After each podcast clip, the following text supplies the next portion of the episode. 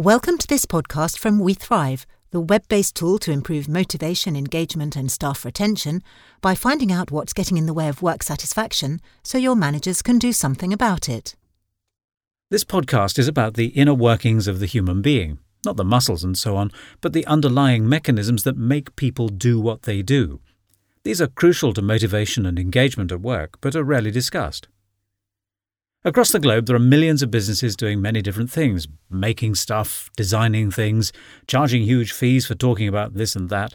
They're all different, but one thing unites them all. At some level, whether they have a handful of employees or tens of thousands, human beings work there in teams or groups, collaborating or not, to deliver the products and services for the end clients. Every single thing that is designed, made, done, said, or handled, well or badly, is done by people Every piece of communication, in most businesses, every sale depends on a working connection between two human beings. But there's no manual for the human being. No one gives us a set of rules to make these interactions work well, which is a pity because we can be a tricky bunch to handle. Work is all about people getting into groups and cooperating to make things better. Human beings do that naturally in their spare time, forming clubs, looking after children, and doing countless other voluntary activities week in, week out, without ever moaning about it or throwing a sickie. The great puzzle of engagement is why do they do that so willingly in their spare time, unpaid, when it's so hard to get the same dedication at work when they're getting a salary for it? But actually, there's a set of common conditions that are always there when people are working well, in work or at home, and if you just understand those conditions, the puzzle of engagement quickly becomes clear. Understanding this stuff is not some fluffy nice to have, it is an essential move for business, as Dan Pink points out in his book Drive The Surprising Truth About What Motivates Us. In the HR world, the business of working with people gets categorized as talent management, employee engagement or satisfaction, management or leadership skills, as if these were different things but actually they're all subsets of the same thing, using knowledge of human nature in order to create conditions where people can do what they do naturally in the wild or at the weekends with the kids. So, welcome to the Missing Manual, a simple step by step guide to understanding people in the workplace. And when you've listened to this, we hope you'll download the Leadership Toolkit podcasts, practical guides to working with those people to help them develop new behavior that'll work better. You can use these tools in the context of any management system you choose, but we suggest you look at WeThrive.net. WeThrive does the hard work of diagnosing and prioritizing the problems caused when human nature and workplace routines and culture collide, so it gives you everything you need to support your teams to deliver great results. You can take the free trial at WeThrive.net and see how it works for you. So, why doesn't the modern human just sit down and get on with his or her work? We like to think that we're a pretty well evolved species, and for much of the time we are. We can add up, negotiate, turn up at work most days, even when there's an important game on television. We generally don't beat our husbands, wives, dogs, or managers. We like making things work, sorting out problems, and improving the way we live. We cooperate fairly well and like to be part of a team if the conditions are right. We're a thoroughly modern species in every way, with a huge, sophisticated, and very capable brain, ideal for any organization except for one thing. Inside our modern brain, hidden away for much of the time, lurks something much older. Even though it's six million years since we split off from the chimpanzees, we still carry the brain of a much more primitive primate inside our modern shiny one. When things get tough, the old systems take over. So when we say someone's gone ape, that's a pretty fair description of what's happening. We've learnt to live with this ancient system and we can control it to some degree, but it has its own needs and it will kick off if they aren't met. Everyone has a point where they get upset, no matter how civilized they try to be. Worse still, inside the ape brain lurks something even older. At the center of our heads, you find the amygdala, which is the same piece of tissue you find in the skull of a lizard or a snake. It's tiny compared with the modern brain, and it doesn't have much to say about spreadsheets, but it is very powerful and it's closely connected to the places where action gets initiated. One of its core tasks is to make sure you pass on your DNA to the next generation, and it acts rather crudely, so, as you may have noticed if you've recently been in a town centre on a Saturday night, you cannot expect any kind of logic from someone who feels threatened or who has spotted an opportunity to mate. We've clawed our way up the evolutionary tree over many millions of years, but it's very easy to slide back down it. Nature likes to build new structures on top of the old ones, so over the years we've acquired this massive new brain to handle the intellectual functions of modern life. But the rest of our evolutionary history is still there, and you really could say that every one of us contains a philosopher, a chimpanzee, and a reptile, and that how we are, how we behave, depends on which of them is in charge at that moment. This is a slight simplification, but if you watch human behavior closely, you see it in action every day. People can be philosophical when they're calm, they can only be philosophical when they're calm, but by the time they're angry, they're exhibiting the intelligence of a gecko. So, as a manager, you don't just have to manage the intelligent, logical human being, you also have to accommodate the needs of the monkey and the lizard. As the stresses on people go up, progressively older brain areas take over, and intelligence, the modern brain, goes out of the window. People just become stupid, to put it bluntly, and so they become less likely to do things that will work work for you, for your team, for your customers, even for themselves. But the old brains only put up this fight when they feel threatened, and that happens when the conditions they need to feel safe are not there. There's no way round this. As Dave Grossman says in his fascinating and chilling book On Killing, have you ever tried to have a discussion with an angry or frightened man? You can't do it. You might as well try to argue with your dog.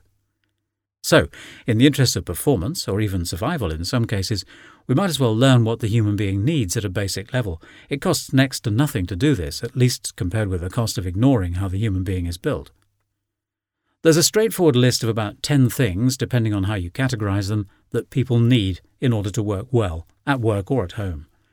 If it sounds odd to say you can change the number of these things by changing the way you describe them, that's because these things are not defined in words. They're emotional needs, meaning that they operate at the level of neuronal and hormonal systems in the old, pre verbal, emotional areas of the brain. We go through the list of things that people need in the Leadership Toolkit podcasts. At this stage, you may well be objecting to the idea that people are at their most useful when they're calm because you might like the idea that people should get excited about their work. Well, that's absolutely fine, but we have to distinguish between useful excitement and stress. In hormonal terms, the distinction is between dopamine, which gets people excited and ready for action, looking forward to doing things, and the cortisol, which accompanies worry and fear and closes down people's intelligence. There are some companies that run at a high energy level with staff genuinely excited about their work much of the time. But many more have high stress environments with arguments, silos, high sickness rates, and unexplained long term illnesses. It turns out that there is an optimum level of stimulus. If there's too little going on, people just get bored. As you crank up the pressure, they get interested, engaged, or even excited about work, provided the other conditions are right. But if you go too far, or try to keep it going too long, they get fatigued and they either give up or get angry and oppositional. The productive zone is in between, and this is where sustainable performance and stable team structures are found. We humans are a social species, and the basic unit of human life is not the individual, but the group. People go mad on their own. A functioning group can do anything, but most groups are hamstrung by something or other, communication failures, inadequate resources, inappropriate expectations, pointless hierarchy, and so on and so on and so on. The usual result is that the group splits into smaller groups that do work, but they usually work for their own ends, creating friction and minor competitions that don't generate any value for the end customer. Now, people try all sorts of things to counteract this days at the climbing wall, trust fall exercises, bread making classes, yoga, pool tables, and so on. These may generate some goodwill with some of the team, but it's likely to be localized and temporary unless the other conditions for a natural, functioning team to emerge are already in place, in which case you won't need them anyway. Away days can be fun, but they usually have little or no effect on performance at work, and they can even turn out to make a team less cohesive. The odd thing is, we humans form groups naturally in the right conditions, automatically joining together to do things that meet our needs, sharing the leadership according to who has the skills needed in that moment. We can't help it. We actually need to get together with others and solve problems. That's why we play games together at weekends, and that's how we've progressed so much over the last 10,000 years. If you ask the right questions and are diligent about following up on the answers, you can get the conditions right so that teams unify and work together just as they do in their leisure hours. Then productivity and quality will increase, and your life as a leader will become easier. Sometimes you can see why people are not working properly at work, but not always and even people who look happy enough might be running well below their optimum level of performance. The trouble is, how do you know who is in this position, what's caused it, and what can be done to help? It is the old problem of the unknown unknowns. But how do you know if you have any of those? Isn't that an unknown too? Well, not really. We've surveyed a lot of people in many different sectors, and I can tell you that unless you're completely sure that every single member of your staff is happy, energized, engaged, loyal, team spirited, and operating at 100% of their potential capacity all the time, it is a certainty that there are things going on that you don't know about. And every one of those unknown unknowns is an opportunity for the business and the people who constitute it. So, what would a sustainable, high satisfaction, high performance workplace look like? As I said before, we're dealing with human feelings here, and they don't map one to one onto words, but here's our formulation of an ideal set of working conditions. First of all, everyone would have a crystal clear cognitive connection with their work, the company's aims, the customer's need for the products, and the roles and understanding of their teammates. Everyone would have a full suite of knowledge, skills, and other resources needed to do their role as part of the team, so that there was no anticipatory anxiety about their work related behaviour and that they would feel competent at the end of the day.